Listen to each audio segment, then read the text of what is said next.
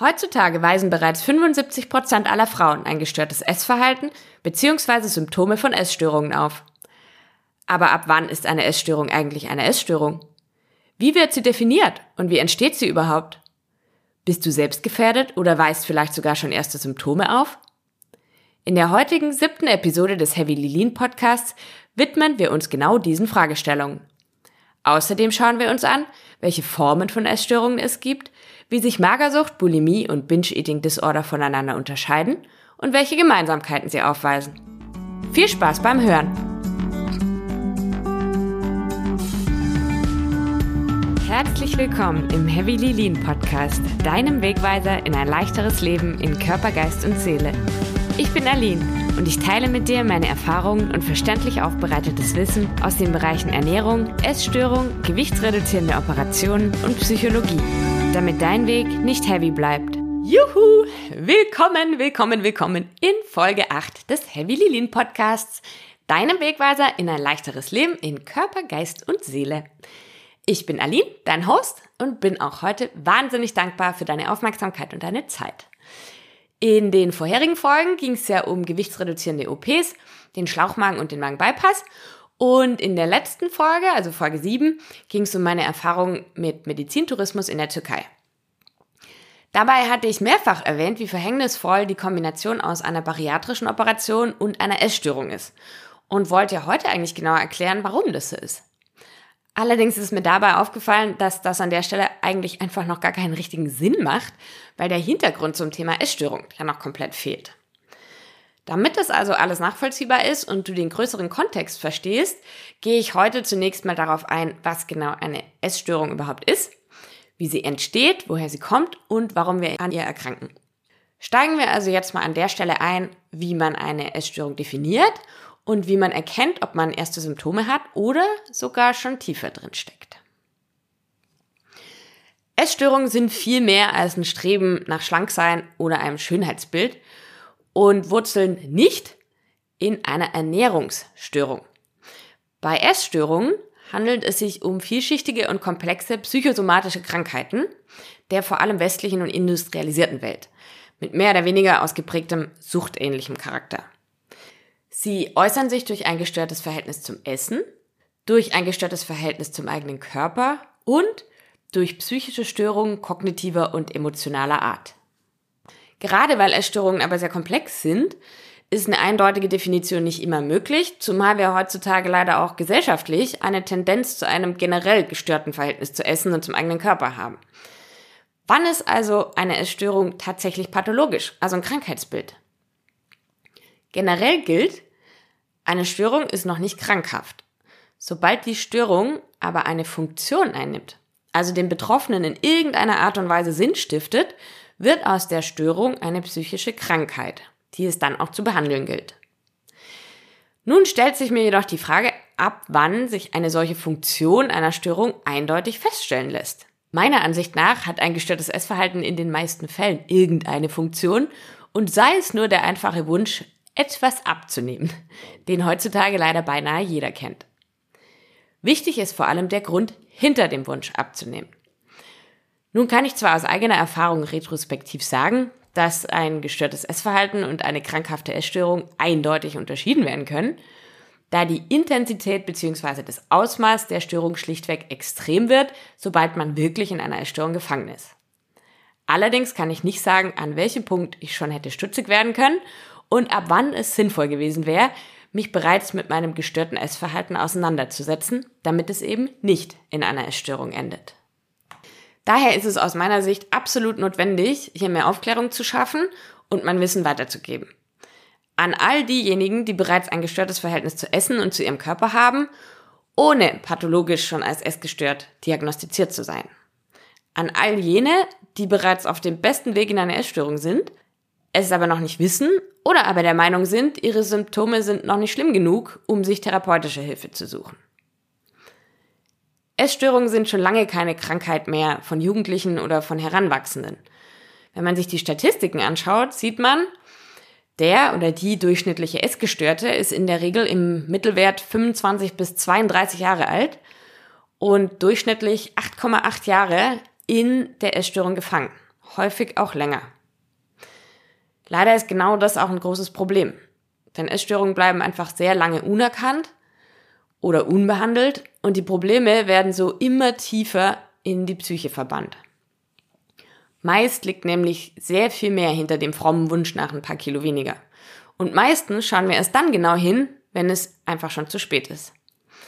Es ist mir daher einfach persönlich sehr wichtig, dir genau aufzuzeigen, wie vielfältig die Symptome einer Essstörung sein können, welche Funktionalitäten dahinter liegen können, welche Folgen sie haben und natürlich auch vor allem, wie du frühzeitig dagegen vorgehen kannst. Heavy Lilin ist daher mein Beitrag gegen die heutige Zivilkrankheit der Perfektion unseres Körpers auf Kosten unserer selbst. Daher beginne ich heute mit, dir die verschiedenen Formen von Essstörungen erstmal genauer zu definieren, wobei Mischformen häufig und die Übergänge oft fließend sind. Unabhängig von ihrer Form führen Essstörungen zu gravierenden gesundheitlichen, seelischen und sozialen Folgen. Starten wir mal, welche Formen von Essstörungen es gibt. Also die Charakteristika von Adipositas, Anorexie, Bulimie, Binge-Eating und atypischen Essstörungen, die du sicherlich alle zumindest vom Namen her schon mal gehört hast. Adipositas hatte ich ja schon mal angesprochen in der, ich glaube, zweiten Folge vom Heavy Lilin Podcast. Aber um heute das Bild umfassend zu gestalten, will ich auch heute noch mal kurz darauf eingehen. Das ist die offensichtlichste Form von Essproblematik, die zeitgleich aber nicht als klassische Essstörung im allgemeinen Sinne gilt, sondern vielmehr als eine chronische Gesundheitsstörung. Adipositas ist definiert als Übergewicht, also als ein zu hohes Körpergewicht in Relation zur Körpergröße, begleitet durch eine übermäßige Ansammlung von Fettgewebe. Sie wird vor allem durch Überernährung und Bewegungsmangel hervorgerufen, was wiederum oftmals eine psychische und oder auch körperliche Komponenten wie beispielsweise Stoffwechselstörungen oder Unverträglichkeiten mit sich bringt. Auch die genetische Veranlagung spielt bei Adipositas eine Rolle. Aber genau hier ist auch eine der wichtigsten Abgrenzungen zur Essstörung zu machen. Adipositas ist kein eigenständiges Krankheitsbild im psychotherapeutischen Sinne. Sehr wohl jedoch im gesundheitlichen Kontext. Das Problem bei Adipositas ist nicht das Erscheinungsbild oder der erhöhte Fettanteil per se, sondern die hohe Begleit- und Folgemorbidität. Also diejenigen Krankheiten und Probleme, die Übergewicht auslösen kann, wie beispielsweise Bluthochdruck, Diabetes mellitus, Arteriosklerose oder deformierende Auswirkungen auf den Knochenapparat. Je ausgeprägter das Übergewicht ist, desto wahrscheinlicher werden diese. Daher werden anhand des BMIs, also des Body Mass Indexes, verschiedene Grade der Adipositas bemessen. Die Adipositas ist die am häufigsten auftretende Variante von gestörtem Essverhalten, hat aber wie gesagt eine Sonderstellung und ist keine krankhafte Essstörung. Auch geht Adipositas nicht regelmäßig mit psychischen Veränderungen oder Problemen einher, eine klassische Essstörung jedoch schon. Wieso stelle ich die Adipositas an der Stelle dann überhaupt vor und vor allem nochmal vor? Das hängt direkt und indirekt mit meiner eigenen Geschichte zusammen.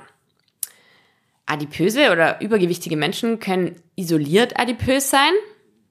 Sie können aber auch an einer Binge-Eating-Disorder oder ähnlichem leiden. Details dazu im Kontext bzw. später. Und dadurch bereits parallel eine Essstörung aufweisen. Außerdem kann der Leidensdruck bei adipösen Menschen bereits enorm sein, sodass sie zu gravierenden Maßnahmen zur Gewichtsreduktion greifen, was wiederum der Einstieg in eine Magersucht oder eben eine Bulimie sein kann. Oder gar eine Entscheidung für eine gewichtsreduzierende OP begründen könnte. Aus eigener Erfahrung kann ich sagen, dass es fatale Folgen haben kann, sich einer solchen operativen Maßnahme zu unterziehen, wenn parallel eine unbehandelte, vielleicht sogar unerkannte Erstörung vorliegt. Denn dann ist das grundlegende Problem nicht mehr die Adipositas und eine Abnahme führt nicht zum gewünschten Glücksgefühl bzw. kann die Essstörung sogar noch verschlimmern.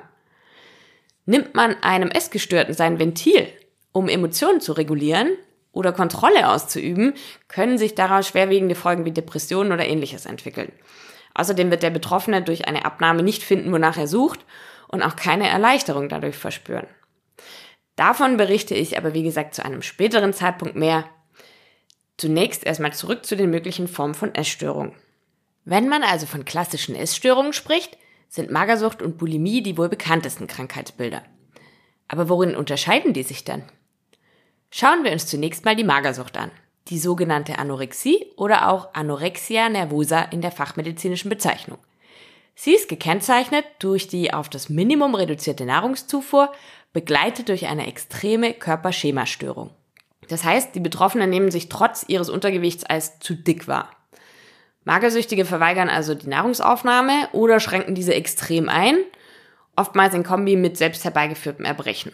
Abführen extremer körperlicher Aktivität oder appetitzügelnden oder abführenden Hilfsmitteln. Die Magersucht ist eine psychische Störung aus dem Bereich der seelisch bedingten Essstörung, an der bis zu 15 Prozent der Erkrankten sterben. Das liegt natürlich an extremem Untergewicht, kann aber auch bedingt sein durch die anderen körperlichen Folgen, die eben die Magersucht mit sich bringt. Das sind unter anderem ein verlangsamter Herzschlag, ein niedriger Blutdruck, Herzrhythmusstörungen oder Organschäden. Auch Unfruchtbarkeit, Osteoporose, also brüchige Knochen, hormonelle Dysbalancen, Aussetzen der Regelblutung, Libidoverlust, und verzögerte körperliche Entwicklung sind als mögliche Folgen unbedingt hier zu erwähnen.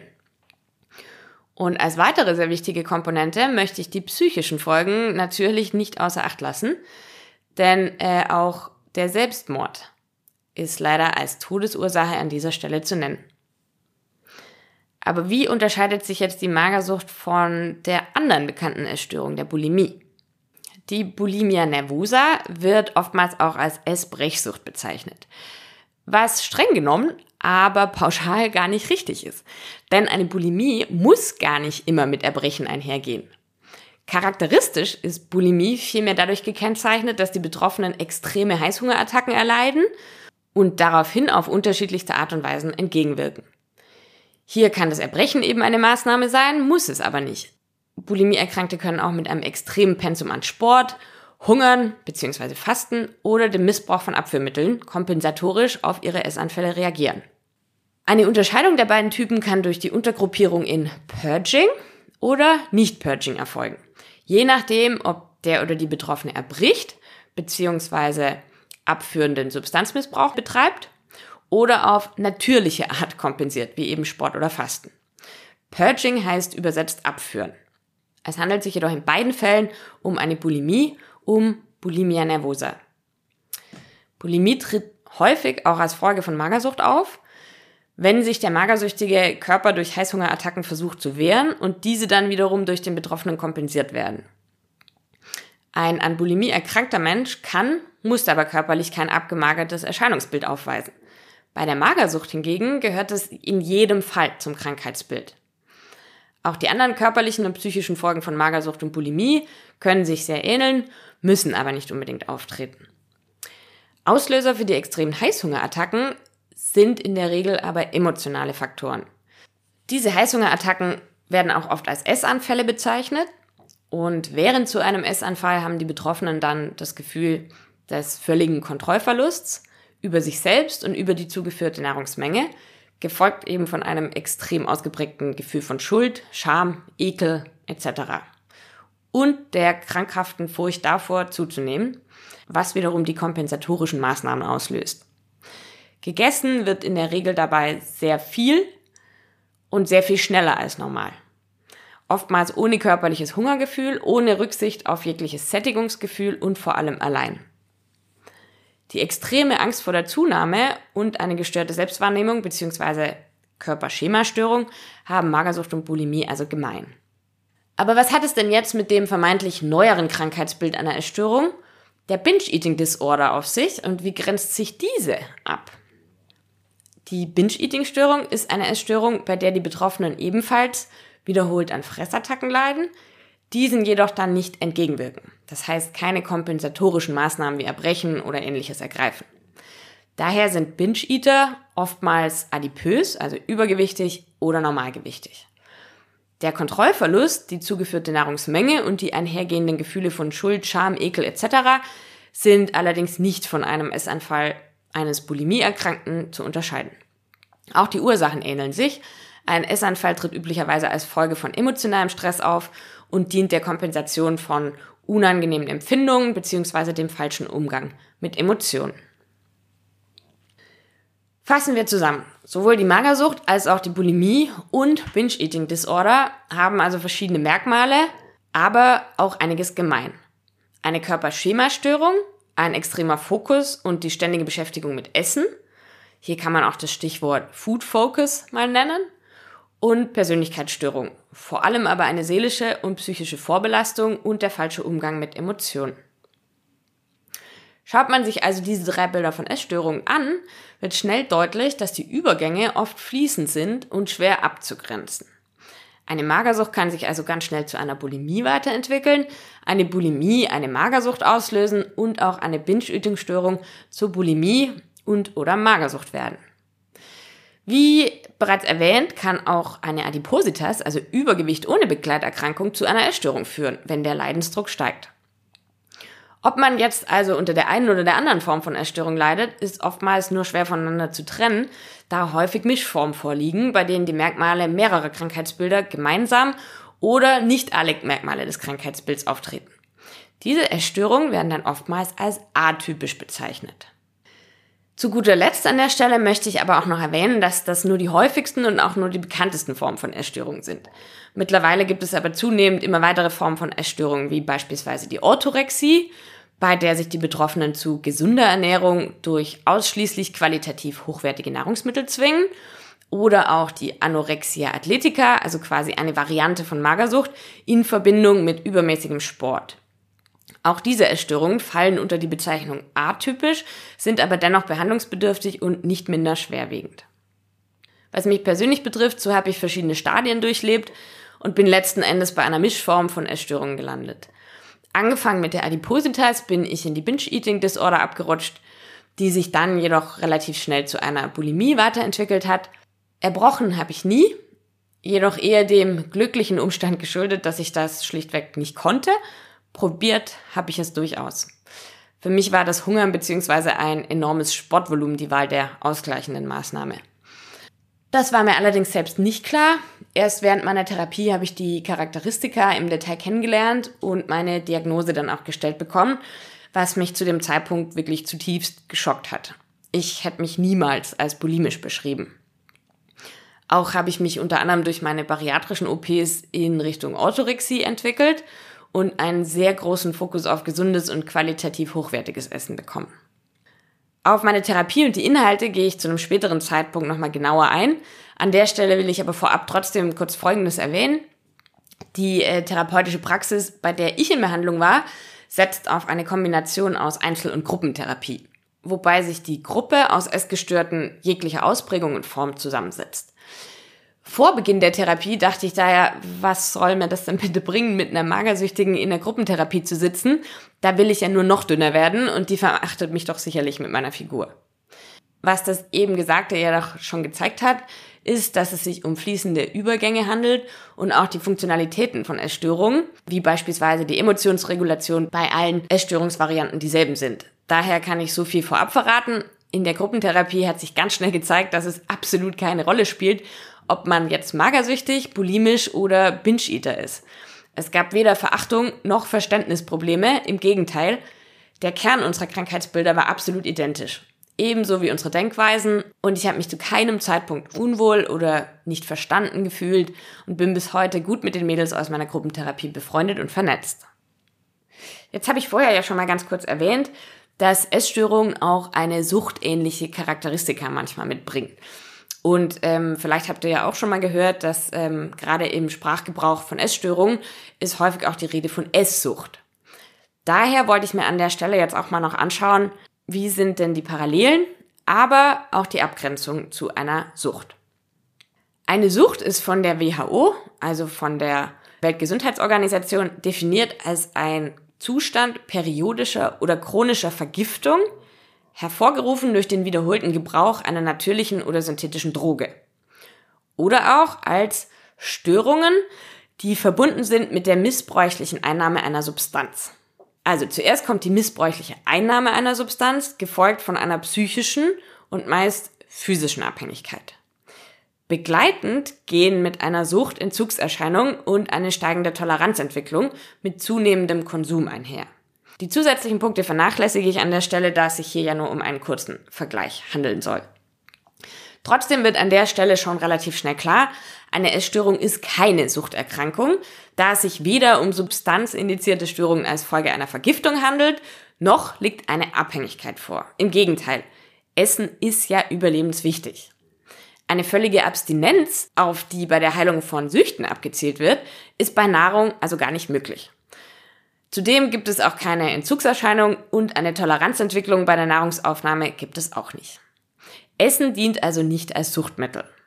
Zwar gibt es diverse klinische Berichte, die belegen, dass Essgestörte oftmals auch Süchte aufweisen und umgekehrt, sodass von einer gewissen Komorbidität ausgegangen werden könnte und demnach auch eine Prädisposition, also eine Veranlagung für das jeweils andere Krankheitsbild besteht.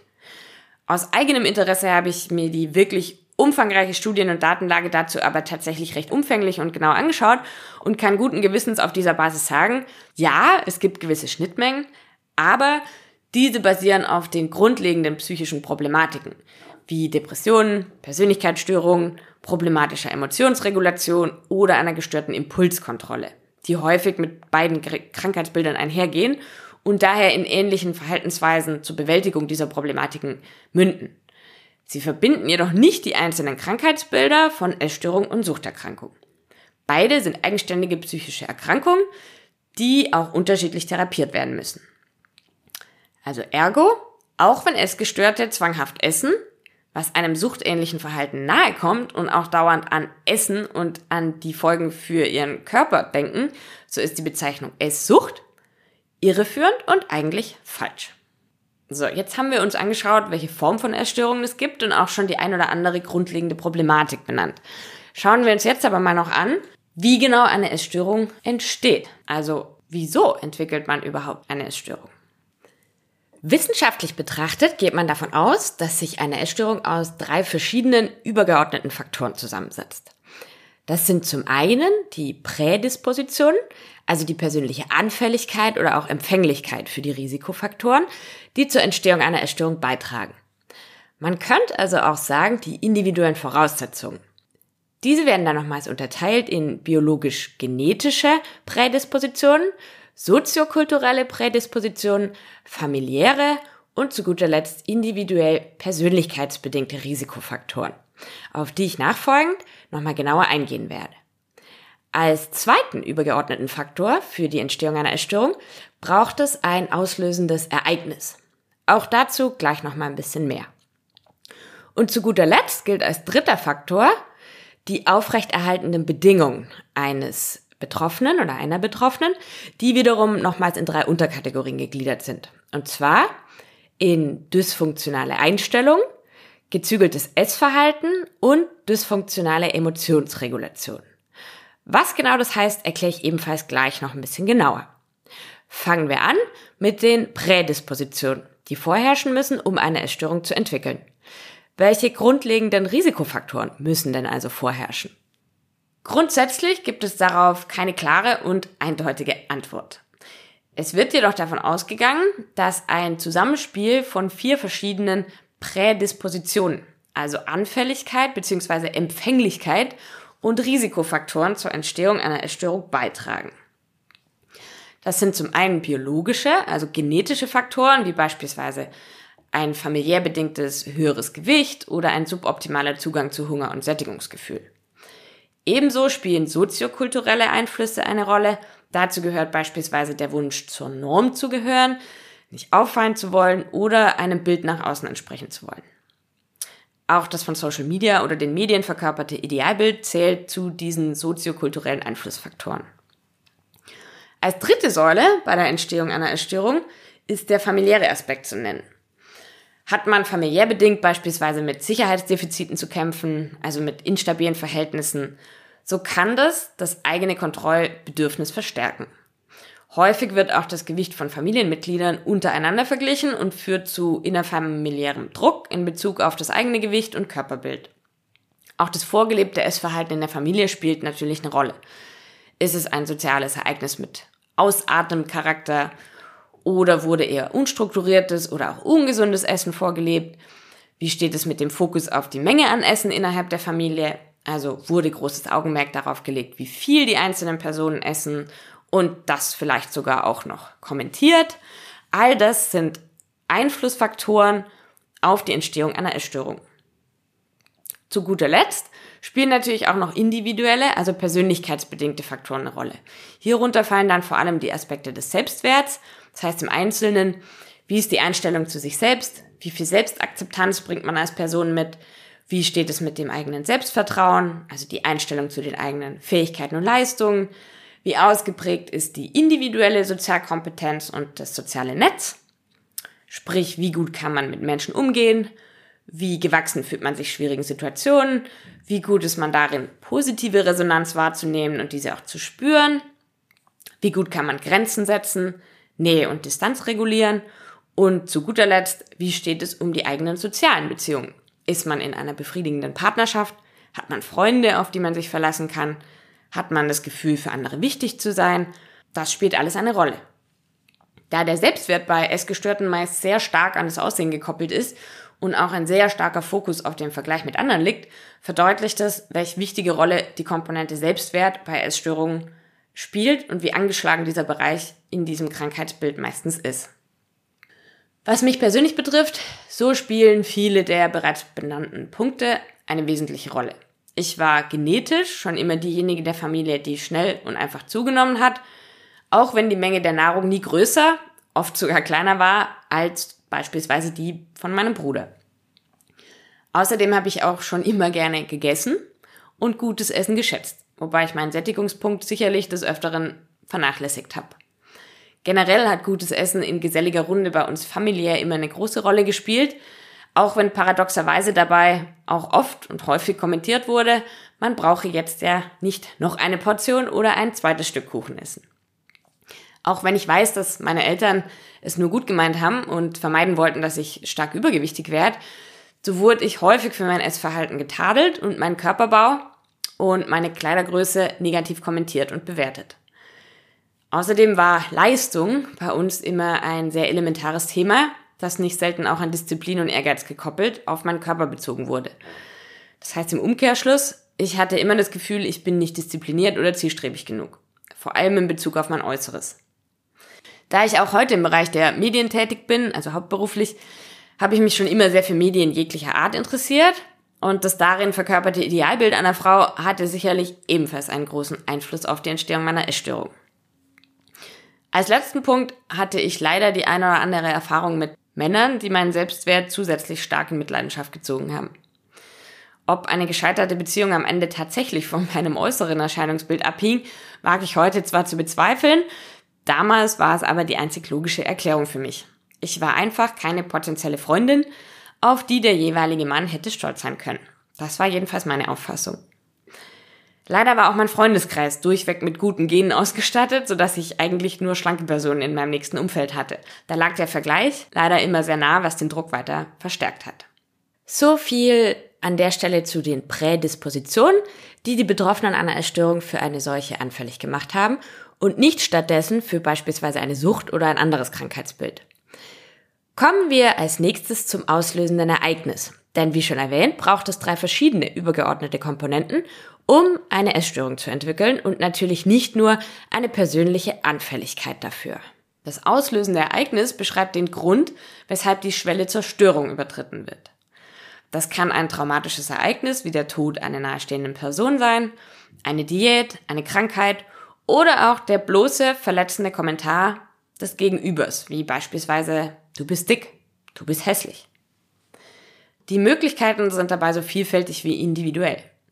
In meinem Fall war es der Ausbruch einer starken Alkoholsucht innerhalb meiner Familie und damit der völlige Kontrollverlust. Hinzu kam eine extreme Diät, gefolgt von vielen positiven Kommentaren zu meinem Gewichtsverlust aus meinem Umfeld. Und das war's. Als dritte Komponente für die Entstehung einer Essstörung kommen zusätzlich zu den Prädispositionen und dem auslösenden Ereignis jetzt noch die aufrechterhaltenden Faktoren hinzu. Also der Grund, warum es nicht zu einem einmaligen gestörten Verhalten kommt, sondern zu einem langfristigen Krankheitsbild. Diese aufrechterhaltenen Bedingungen werden wiederum in drei Überkategorien gegliedert. Die dysfunktionalen Einstellungen, gezügeltes Essverhalten und die dysfunktionale Emotionsregulation. Dysfunktional bedeutet, dass es unzweckmäßig ist, also nicht zuträglich. Um das leichter verständlich zu machen, nenne ich hier gerne ein paar Beispiele. Eine dysfunktionale Einstellung könnte beispielsweise folgender Gedanke bzw. grundlegende Einstellung einer Person sein. Ich bin nicht gut genug, ich muss perfekt sein, mein Selbstwert hängt von meiner Figur ab, wenn ich esse, bewerten mich andere danach, erfolgreiche Menschen sind schlank, dicke Menschen sind faul und undiszipliniert oder ich bin allein, weil ich dick bin. All diese Einstellungen setzen den eigenen Körper bzw. das Gewicht oder die Figur direkt in Verbindung mit einer Erwartung oder einer erwarteten Folge. Dazu kommen die Bedingungen des gezügelten Essverhaltens, das heißt, dass der Körper dauerhaft nicht ausreichend versorgt wird und sich auf Dauer daher selbst wehrt. Oder auch die Tatsache, dass Kalorienzählen oder das Folgen der auferlegten Essregeln einfach ist und Sicherheit und Kontrolle vermittelt. Die letzte Säule der aufrechterhaltenden Bedingungen ist, wie erwähnt, die dysfunktionale Emotionsregulation. Die Betroffenen können ihre Gefühle und Bedürfnisse nicht richtig erfassen, einordnen und verarbeiten, also ihre Emotionen regulieren.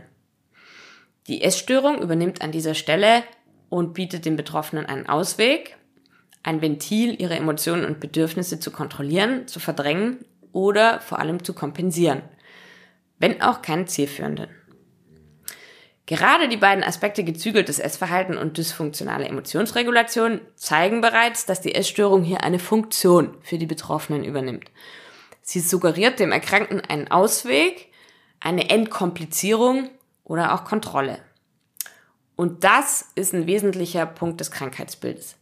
Die Störung übernimmt eine Funktion für den Betroffenen, der so vermeintliche Vorteile in der Essstörung sieht und diese damit zumindest in Teilen, aufrechterhalten will. Was mich persönlich betrifft, so waren meine aufrechterhaltenden Bedingungen beispielsweise die Annahme oder die Einstellung, dass diverse Beziehungen an meinem Äußeren gescheitert sind. Daraus habe ich geschlussfolgert, dass ich Single war, weil ich nicht dem Ideal entspreche und man mich daher nicht gerne als seine Freundin präsentieren möchte. Leider fällt es mir bis heute dadurch schwer, Männer emotional an mich ranzulassen, da ich sehr große Angst davor habe, mich dadurch verletzlich zu machen. Auch die Grundeinstellung, dass erfolgreiche Menschen schlank sind, beziehungsweise schlanke Menschen erfolgreicher, war für meine Essstörung ein gefundener aufrechterhaltender Faktor. Hinzu kam mein stetiges Kalorienzählen, das kategorische Ausschließen von Kohlenhydraten als Nahrungsmittelquelle und mein ausgeprägter Bewegungsdrang, beziehungsweise teilweise eben meine Sportsucht. Meine wirklichen Bedürfnisse habe ich erfolgreich dauerhaft unterdrückt. Die wichtigste aufrechterhaltende Bedingung war aber sicherlich die Emotionsbewältigung durch die Essanfälle. Durch die familiäre Sucht, die ich vorhin kurz erwähnt hatte, war ich leider dauerhaft mit Kontrollverlust, mit Instabilität und mit vielen Konfliktsituationen konfrontiert, wodurch mein Anspannungslevel generell und eigentlich immer relativ hoch war und ich häufig ein Ventil dafür benötigt habe, um Dampf abzulassen und meine Gefühle irgendwie bewältigen oder verdrängen zu können. Da war die Erstörung einfach eine liebgewonnene Freundin an meiner Seite, die mich stets unterstützt hat. So, jetzt kennst du schon mal die theoretischen Grundlagen für die Entstehung einer Essstörung und auch, welche Faktoren in meinem Leben ganz konkret dafür gesorgt haben, dass ich an einer Essstörung erkrankt bin. Fassen wir die wesentlichen Punkte der heutigen Folge nochmal zusammen. Es gibt verschiedene Formen von Essstörungen, die Übergänge sind meist jedoch fließend und teilweise nicht oder nur schwer voneinander abzugrenzen. Adipositas ist keine klassische Essstörung, jedoch bereits ein Störungsbild im gesundheitlichen Kontext und kann in eine Essstörung führen. Sowohl Magersucht als auch Bulimie und die Binge-Eating Disorder sind zwar verschiedene Formen von Essstörungen mit unterschiedlichen Merkmalen, haben jedoch gleichzeitig auch einige Merkmale gemein. Und zwar die Körperschemastörung, einen extremen Food Focus und diverse Persönlichkeitsstörungen. Vor allem aber eine seelische und psychische Vorbelastung und den falschen Umgang mit Emotionen. Eine Essstörung weist zwar manchmal suchtähnliche Charakteristika auf, ist jedoch keine Suchterkrankung per Definition. Die Entwicklung einer Essstörung setzt sich aus drei verschiedenen Faktoren zusammen. Einer individuellen Prädisposition aus biologischen, soziokulturellen, familiären und individuellen Risikofaktoren, einem auslösenden Ereignis und aufrechterhaltenden Bedingungen, die sich wiederum in dysfunktionale Einstellungen, gezügeltes Essverhalten und dysfunktionale Emotionsregulation gliedert. Und jetzt zur Quintessenz der heutigen Folge. All dieses Wissen zeigt dir, dass du eventuell auch selbst einige Faktoren mitbringst, die einen optimalen Nährboden für eine mögliche Essstörung darstellen könnten. Vielleicht leidest du ja bereits an essgestörtem Verhalten, wie beispielsweise emotionalem Essen zur Emotionsbewältigung, oder aber du legst im Alltag ein stark gezügeltes Essverhalten an den Tag und schwankst von der einen Extremen in die andere. Bis zu 75 Prozent aller Frauen weisen heutzutage bereits ein gestörtes Essverhalten bzw. Symptome von Essstörungen auf. Worauf ich hinaus will, ist die Tatsache, dass es manchmal gar nicht mehr sehr viel benötigt, um von einem Störungsmuster in eine psychische Krankheit zu geraten. Oftmals reicht ein traumatisches, auslösendes Ereignis aus und schon bist du mitten im Strudel der Essstörung gefangen. Und selbst wenn du Glück hast und es niemals so weit kommt, kann auch ein gestörtes Essverhalten bereits sehr belastend sein. Daher möchte ich an der Stelle die Gelegenheit nutzen und dich dafür sensibilisieren, dass es niemals zu früh ist, sich mit sich und seinen Dämonen zu beschäftigen. Sei also wachsam, erkenne die Signale, werde hellhörig und nimm die Anzeichen dafür wahr, dass dein Inneres nicht im Lot zu sein scheint. Denn ein gestörtes Essverhalten und ein verzerrtes Körperbild sind niemals dein eigentliches Problem. Dieses liegt in deinem Innern und hat ganz andere Hintergründe. Daher appelliere ich aus tiefstem Herzen an dich, arbeite bereits jetzt an dir, um in dein Gleichgewicht zu kommen, den Weg in eine Essstörung schnellstmöglich zu verlassen, ein gutes Verhältnis zu Nahrung zu etablieren und Essen wieder genießen zu können. Wie das geht? Das zeige ich dir von Herzen gerne bei Heavy Lilin. Lade dir zum Start in eine friedliche Beziehung zu Essen und deinem Körper sehr gerne mein Basic Food Starter Kit E-Book für 0 Euro runter. Geh dazu sehr gerne auf meine Website unter heavylilin.de slash goodies oder klick auf den Link dazu in den Show Notes. Gerne kannst du dir natürlich auch direkt das umfassendere Advanced Food Starter Kit E-Book runterladen, das dir neben den wissenschaftlichen Grundlagen aus dem Basic Kit direkt konkrete Handlungsempfehlungen und Maßnahmen an die Hand gibt, wie du das Wissen für dich im Alltag anwenden kannst. Geh dazu sehr gerne auf heavylilin.de slash advanced-food-starter-kit oder klicke auch in diesem Fall auf den Link dazu in den Show Notes. Für individuelle Fragen oder ein mögliches Coaching darfst du mich selbstverständlich auch jederzeit gerne direkt kontaktieren. Alle Infos dazu in den Show Notes. An dieser Stelle sage ich von Herzen Danke, dass du auch heute im Heavy Lilin Podcast dabei warst. Ich hoffe, dass du die Inhalte spannend und hilfreich fandest und auch etwas für dich mitnehmen konntest. In der nächsten Folge werden wir uns die Funktionen einer Essstörung noch einmal genauer anschauen.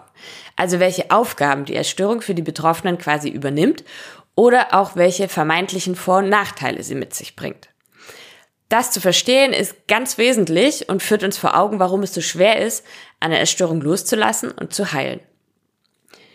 Wie immer möchte ich dir zum Schluss dieser Folge noch einen Denkanstoß mit auf den Weg geben, den ich für den Inhalt der heutigen Folge sehr passend finde.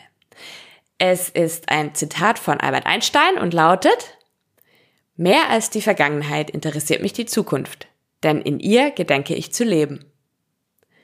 Und damit beende ich die heutige Folge und sage Bye bye und bis zum nächsten Mal bei Heavy Lilin, damit dein Weg nicht heavy bleibt. Deine Aline.